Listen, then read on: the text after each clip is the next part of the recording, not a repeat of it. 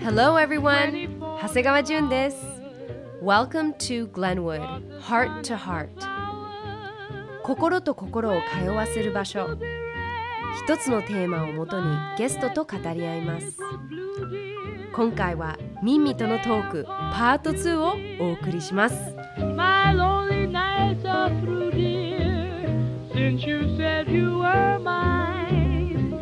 What a day makes. There's a rainbow before me. Skies above can't be stormy. Since that moment of bliss, that thrilling kiss, it's heaven when you find romance on your menu. What a difference a day made,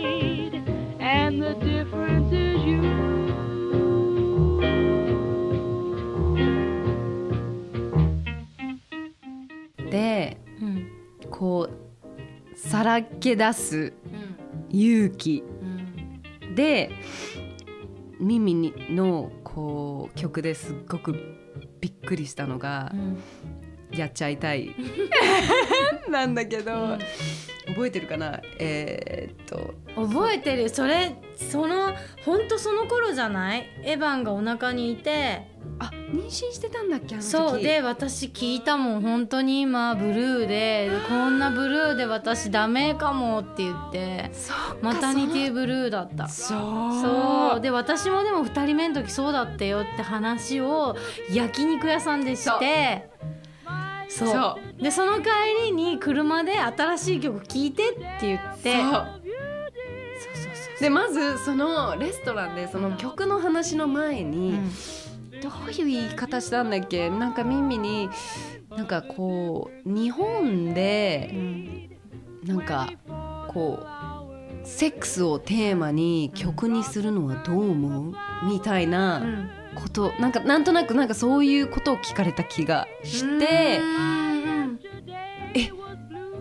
めっちゃいいと思うんだけどって 私はだってそうだよね。アメリカでは当たり前で、うん。なんかに日本はそういうことしないよなって今までなんか、うん。まあそんな深くは考えてなかったけど、お思ってたことだからえ私からしたらもうめっちゃいいと思うとか言って。でビヨンセとかの話をしたよね。ビヨンセの話だって。ビヨンセはもう超ビヨンセファンだからさ、うんうんうん。ビヨンセだってさしかもね子供を産んだ後お母さんであって、でも、うん。そういうこうなんか日本だとお母さんになると特にタブーだよね。タブなんかお母さんもセクシーであることとかでもなんかそれがすごく嫌なーそうなの。だからあの曲を書いた時に、うん。作った時にまずスタッフさんに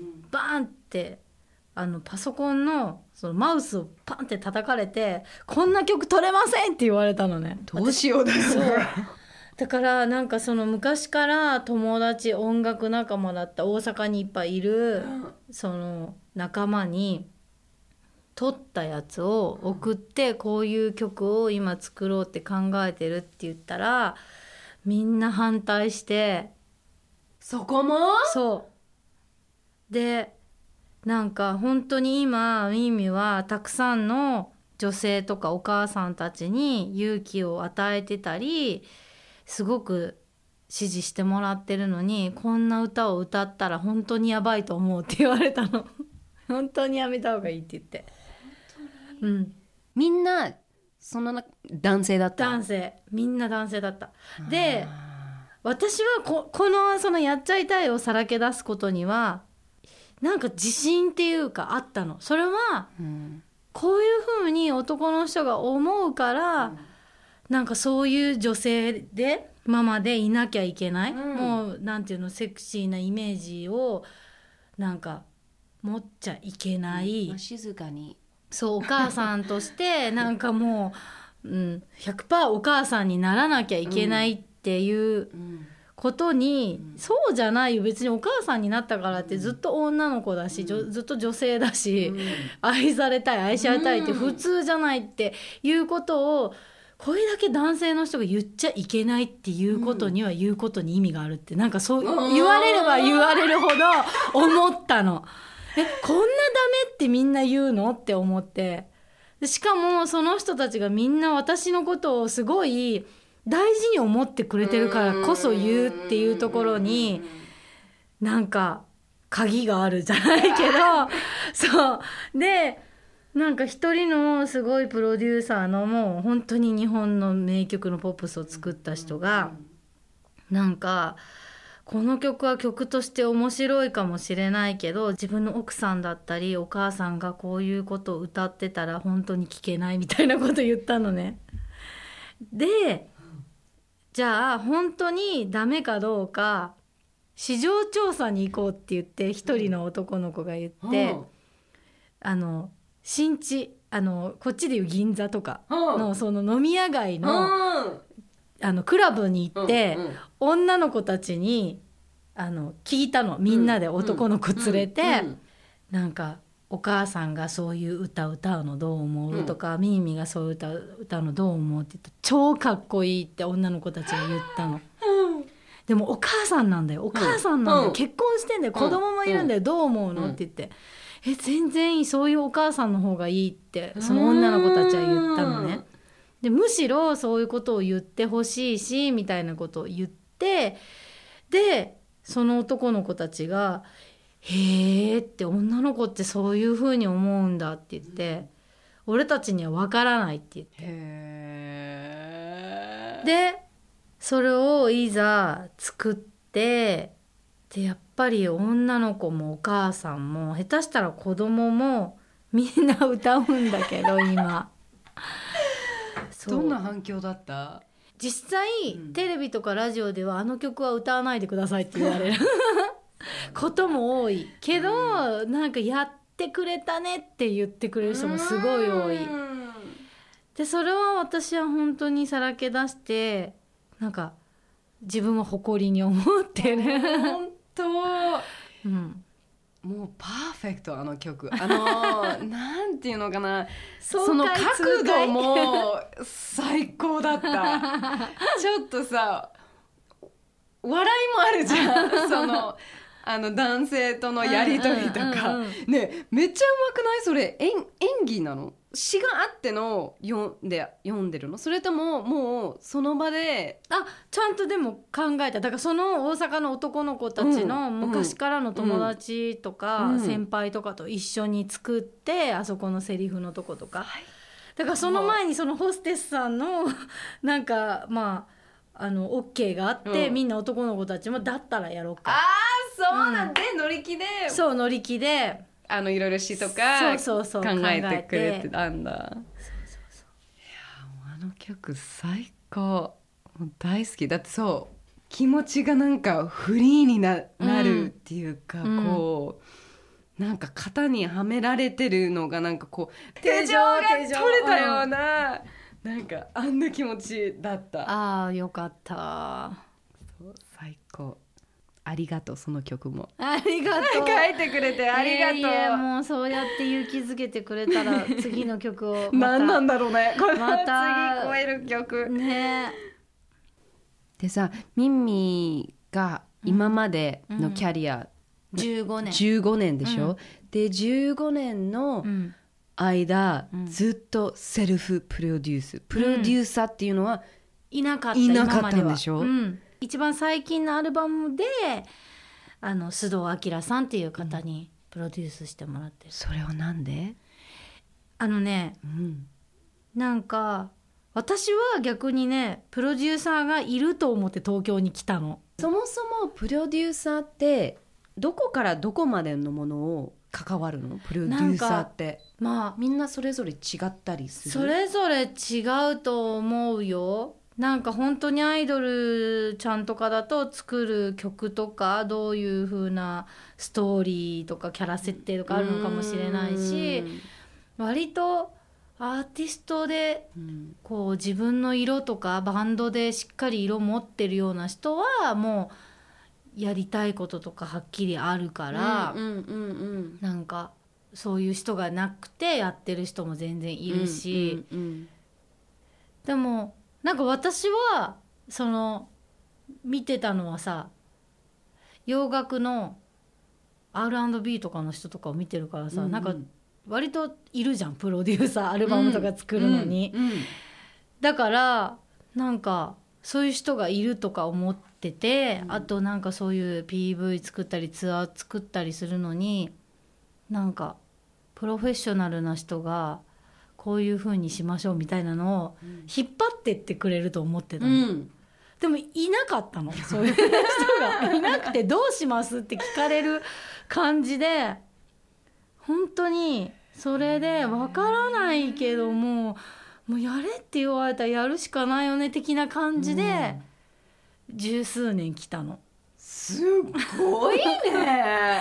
でもでも出産とかもそうじゃない？えやり方分かんないんだけどみたいなじゃなかった？なんかそういうね、そういう感じ？そういう感じね。もうするしかないっていうするしかないっていう。すごい。でもそれがあったから自分とすごい向き合えられたし、うんなんかそうだよね。なのかそれはなそれでありがたいよね。でそれでえっとまあ数年前に、その須藤明さんっていう方とお会いした時に私尾崎豊さんっていうアーティストがもう亡くなられているんだけど本当すごい好きで、で10代の頃よく聞いてて、もうこの人はどんな人だったんだろうどうやってこんななんかことを考えてこういう音楽が生まれたのかって思ってた、そのアルバムを作ったプロデューサーさんにお会いした時に、なんか自分になんかぜひアドバイスをくださいって言ったの。なんか。それってあの会う設定だったの？それともたまたまもうたまたまたまたまいみた。うん、たまたま多分ね若旦那が対談してたところに、うん。もうその仕事を終えられてみたいな形で、たまたま会った時に「私ミンミって言うんですけど」って言って。わあまたそれも勇気。勇気いることだよね。結構そういうところは、うん、結構。い、うん、言う。そ素晴らしい、うん。で？うでなんか多分自分から見た自分しか今表現してないけど、うんうんうんその尾崎豊さんにその人がいてそのアルバムが出たっていうことは、なんか私を客観的に見て、うん。引き出し方をうん。なんか表現方法をこう膨らませれる人なんじゃないかなって思って、うん。でアドバイス欲しいって言っていいですよっていうところからお付き合いというか、うん、させてもらって、でなんか本当に交換日記みたいなことをしたり交換？ってことは彼もダイアリーを交換日記するの、うん。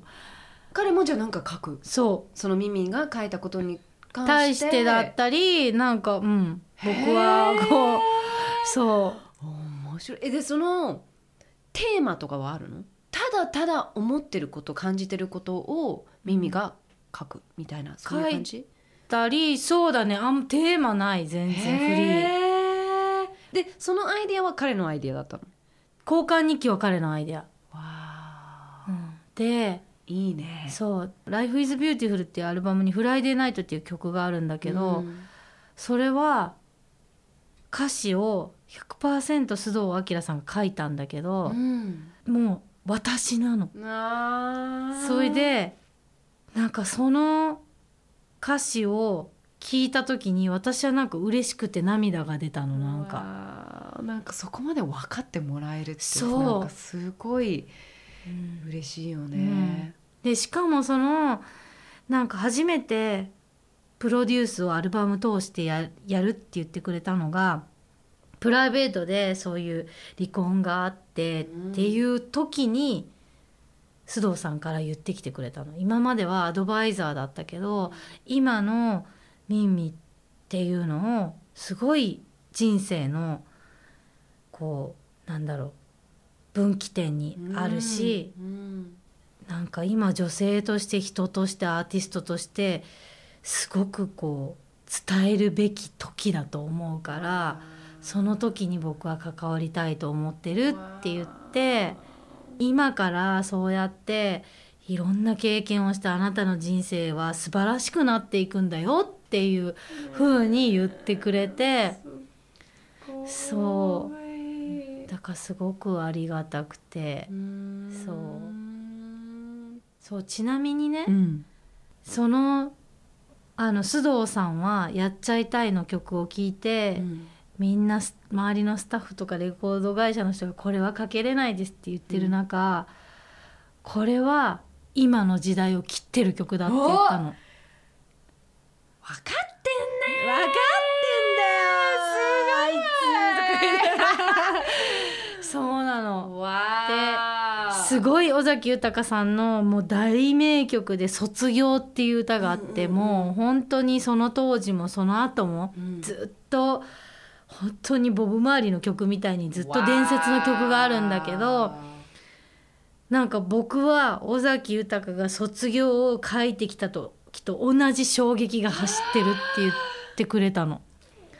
つまりみんなが思ってるけど言えない女の人、みんな今の時代もうみんな男女平等だって言ってるけどこれを言ったら惹かれるんじゃないかって言っちゃいけないっていうところを、この曲が切り開くんだよって女の人をフリーにするんだよっていう風に言ってくださってすごいすごいなって思って。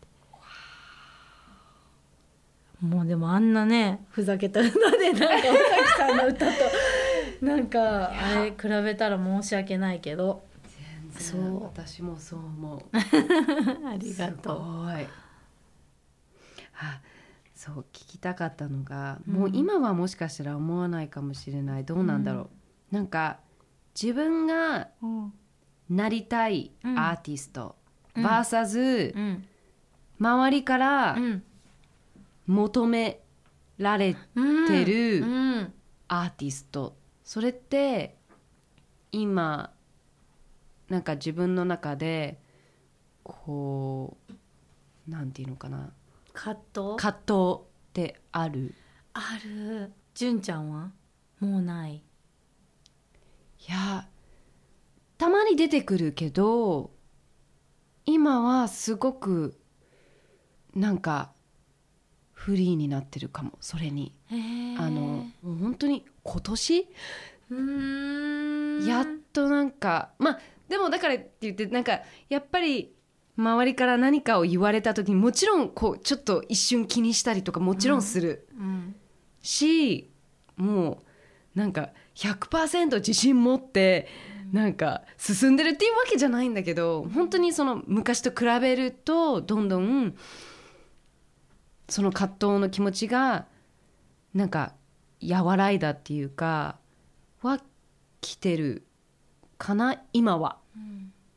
だけどミミは。あるある全然ある。例えば私はダンスミュージックが好きだし、なんだろう。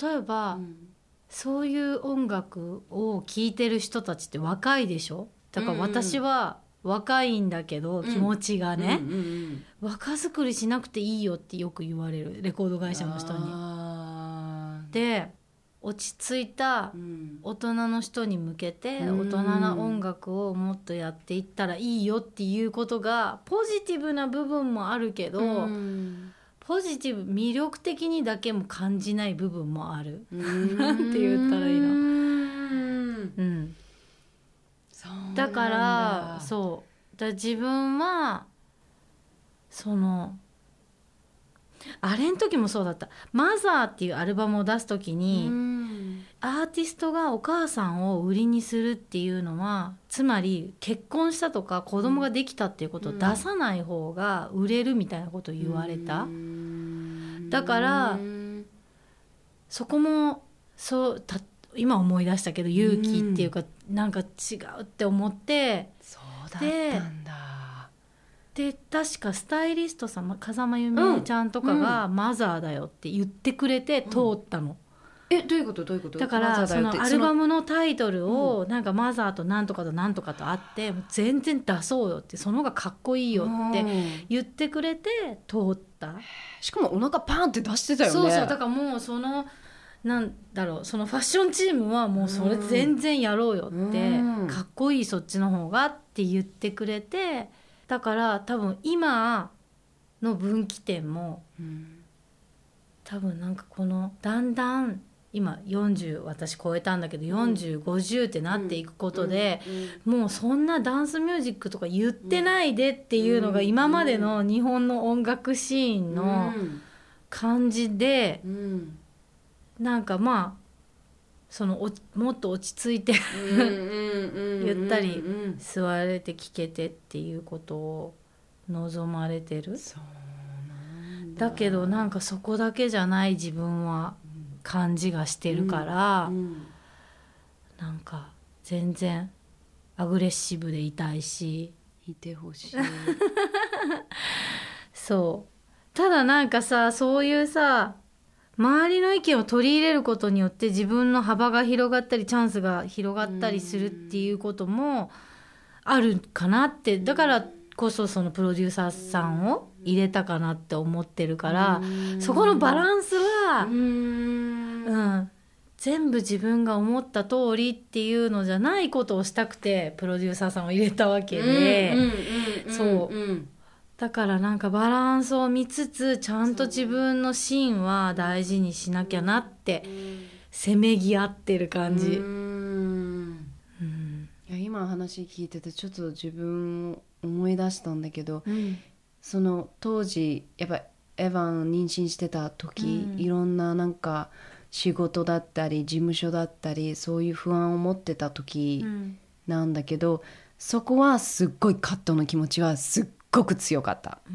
求められてることと自分本当はやりたいこと、うん。方向性とか、うん。やっぱり一致しなかったし、まあ結果すごくリスキーなことだったけど、結果まあ事務所を辞めて、それもでもすっごく葛藤あったよだって怖い、今今事務所を変えるだけど結果がわからないじゃん。変えたところで。同じことが起きるかもしれないし、もうすっごく悩んだし、あとやっぱりさ今まですっごく前の事務所もお世話になったし助けられたこともいっぱいあるしその絆を切ることもすごく嫌だったの。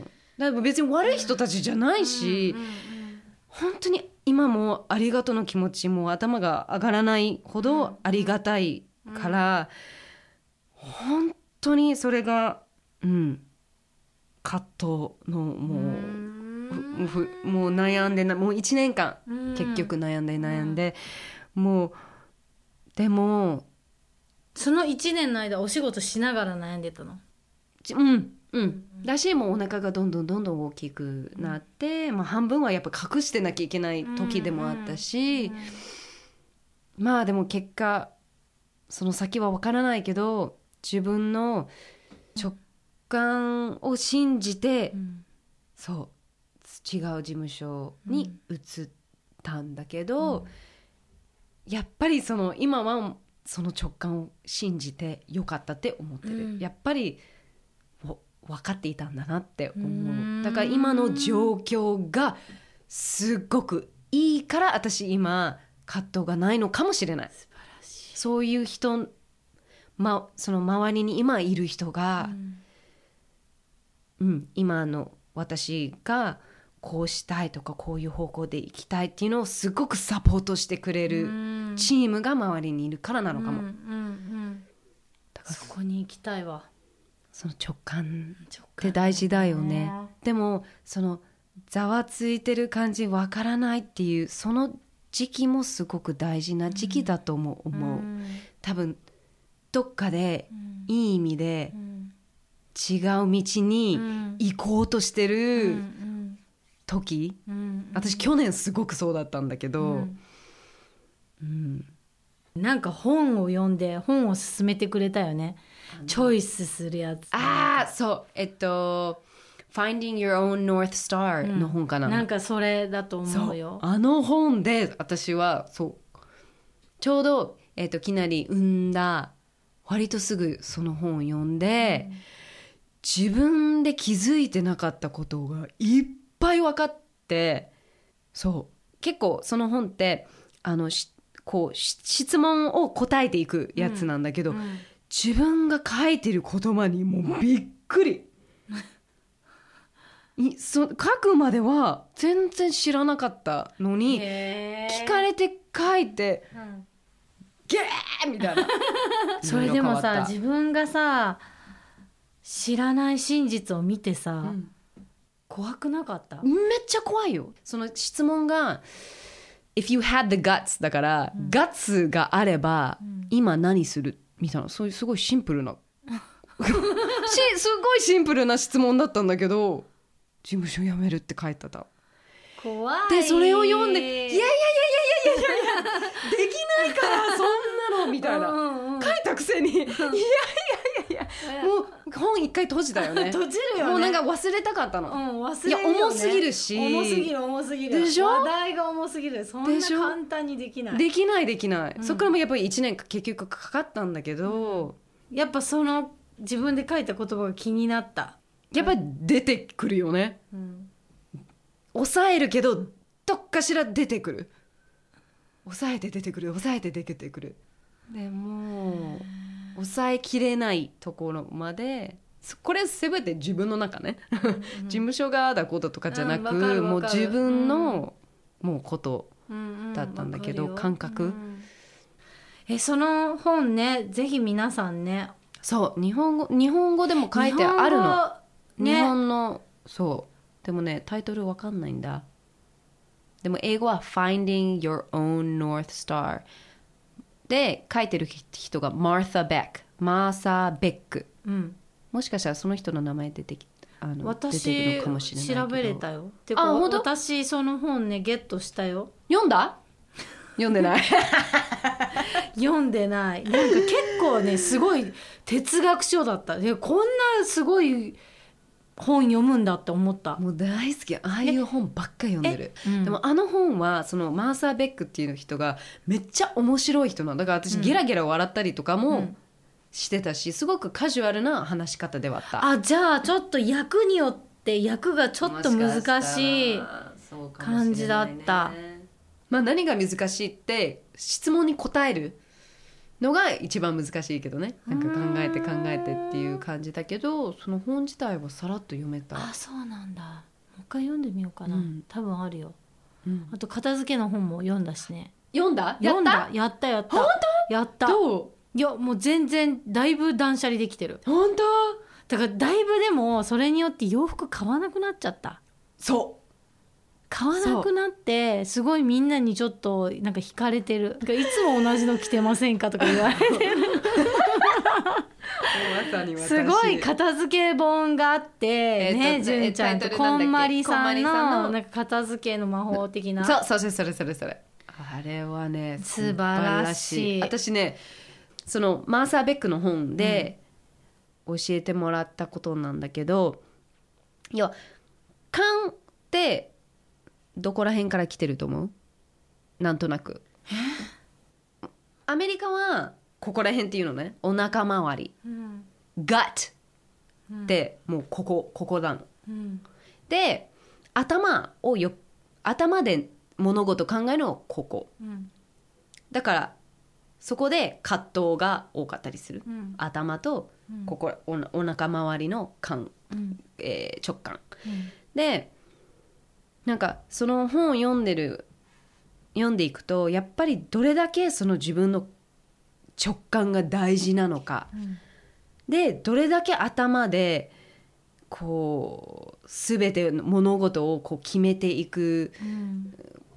なんていうのがテイクオーバーしてるか、うん。その頭が、考えすぎっていうやつ、でちょっとそのちょなんていう頭がすごい私の中でなんか嫌なやつって思い始めちゃったのね、うんうんだけどマーサー・ベックはすごいすなんかシンプルにまとめてくれたのが方向性？なんていうのかな？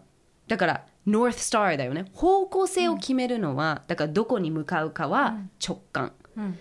だけどそこまでたどり着くには頭が必要。うんうん。だからその両方のバランスがうまく取れたら、物事がうまくこういくみたいな、うんうんだからそういうふうに使い分ける意識はしてる。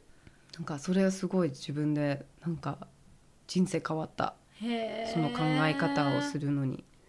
だからまずはもうまず直感。だからときめくときめかないも直感だよね、うんうんうん。頭でじゃない考ええない。うん、うんうん。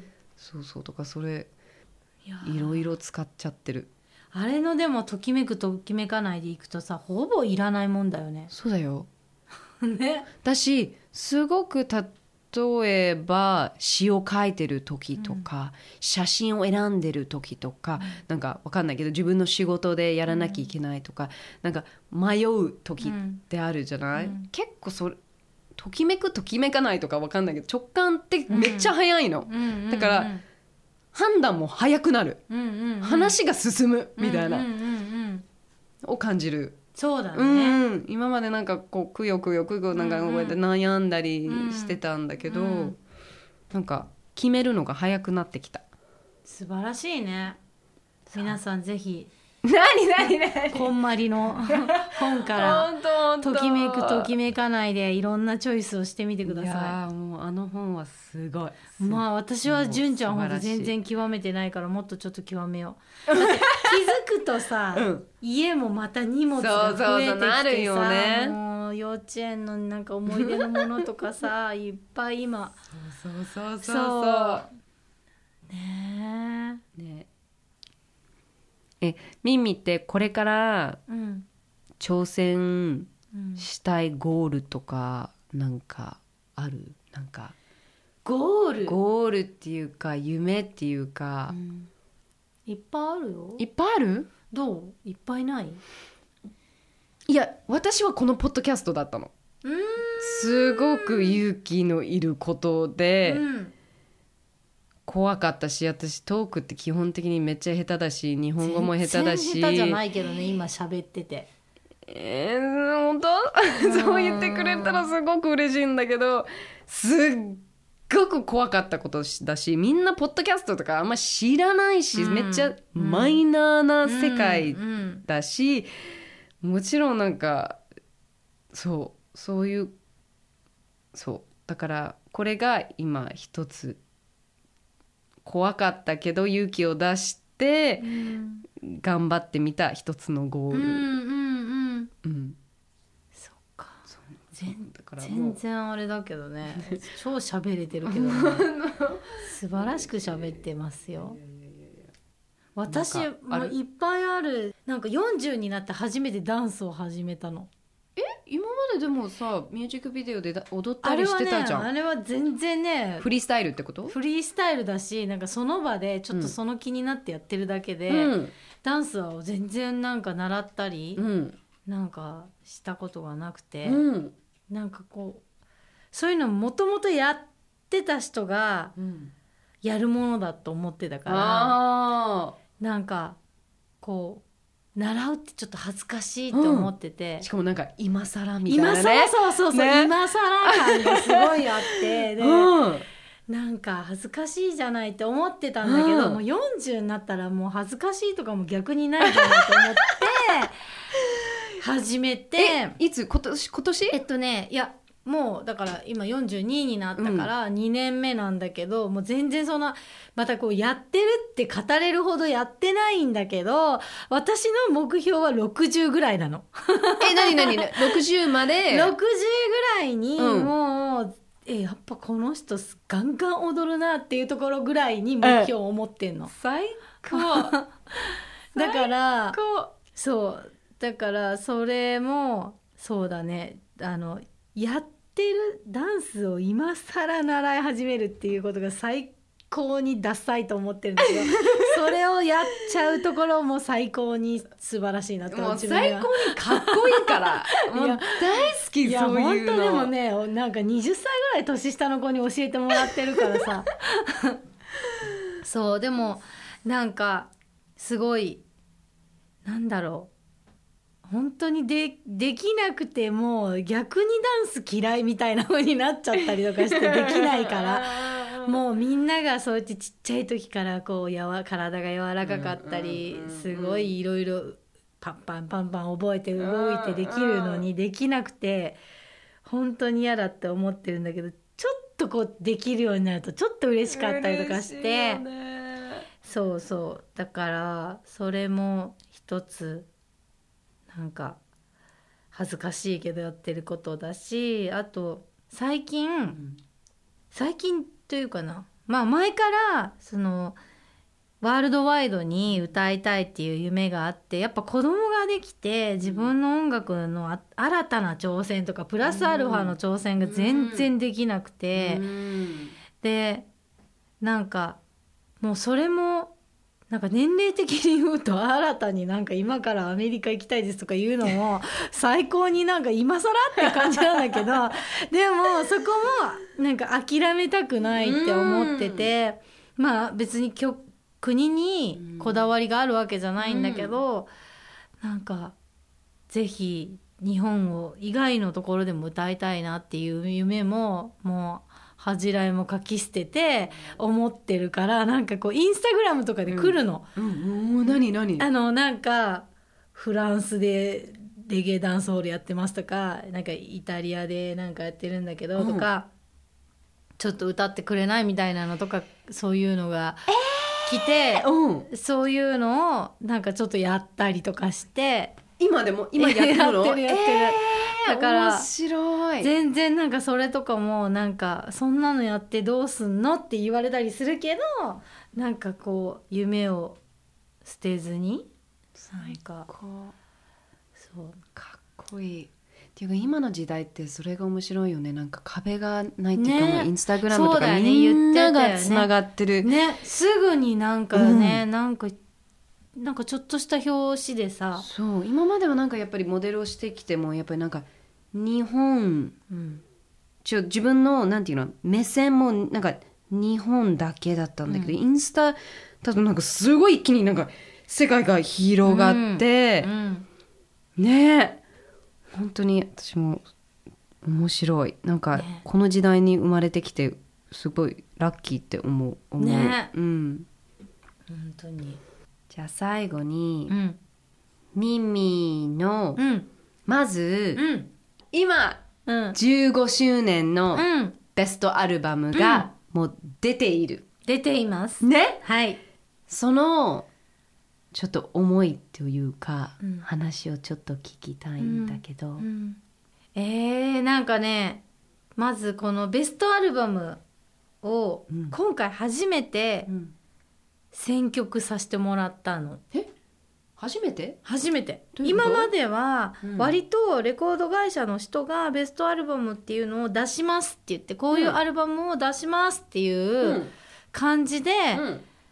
なんかいいですよみたいなうん。承諾じゃないですうん。けど、そう。で今回はベストアルバムを作るから、うん。曲チョイスをミンミとファンでやってみてっていう話で、ミミとファンで？そう。えでそれどういう形でできたの？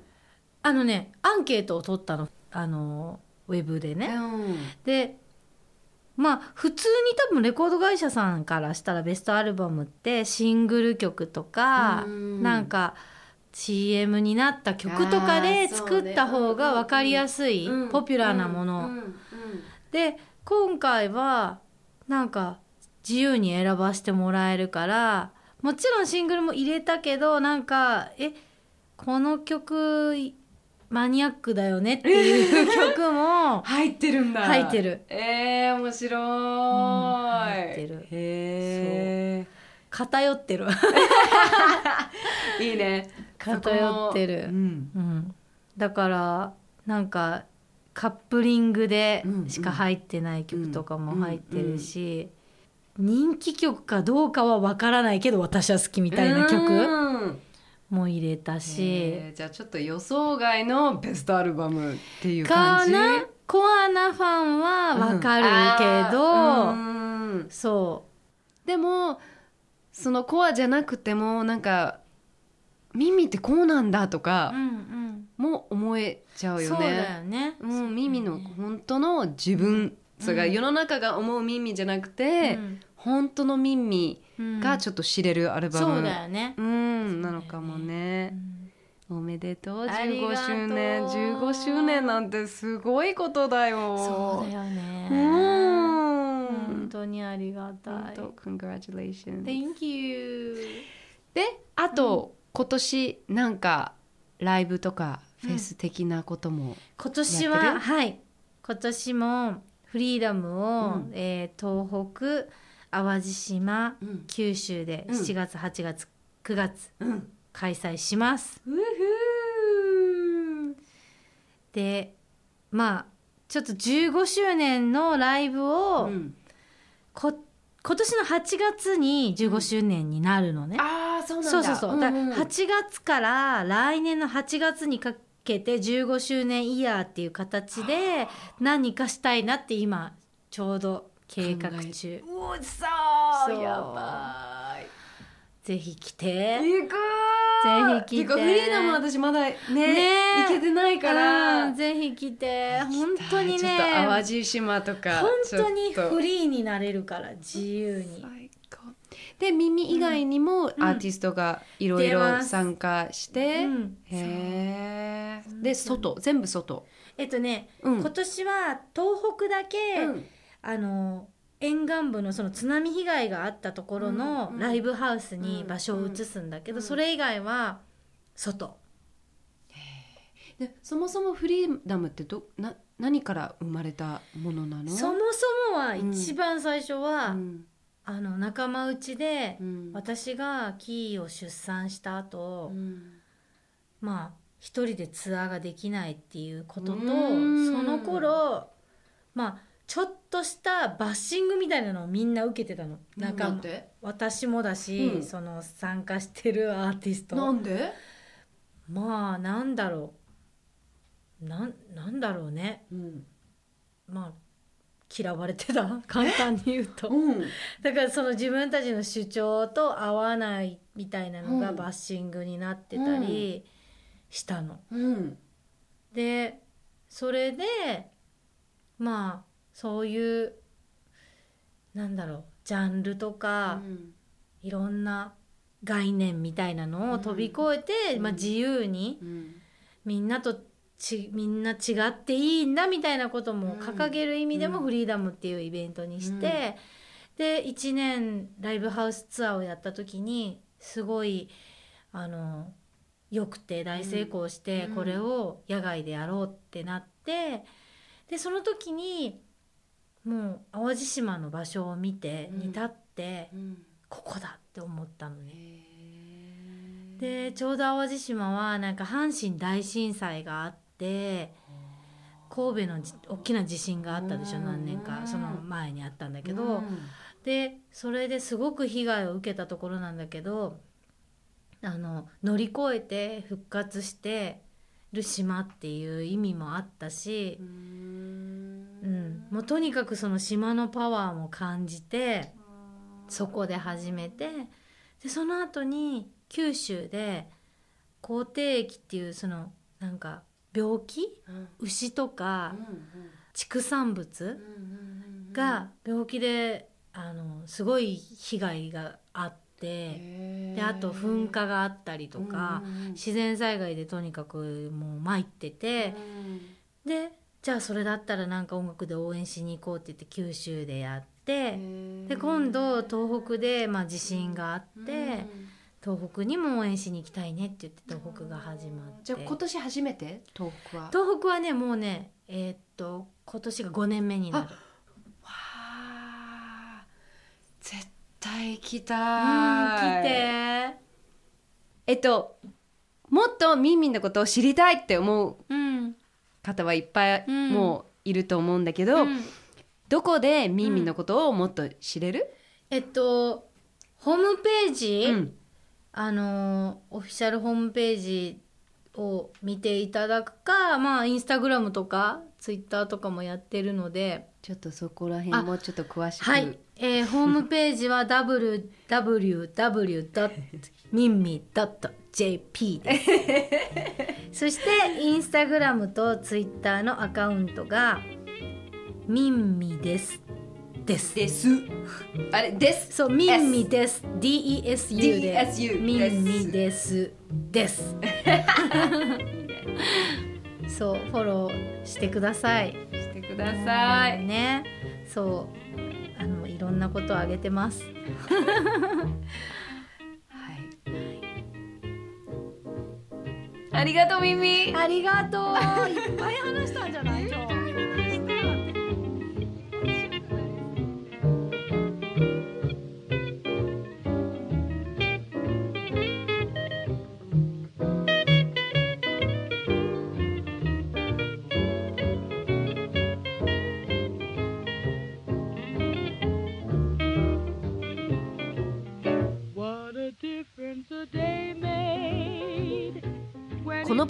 ス質問や感想はグレンウッドアットポッドキャスト .co.jp に送ってください。Glenwood Heart to Heart 長谷川淳がお送りしました。See you next time! い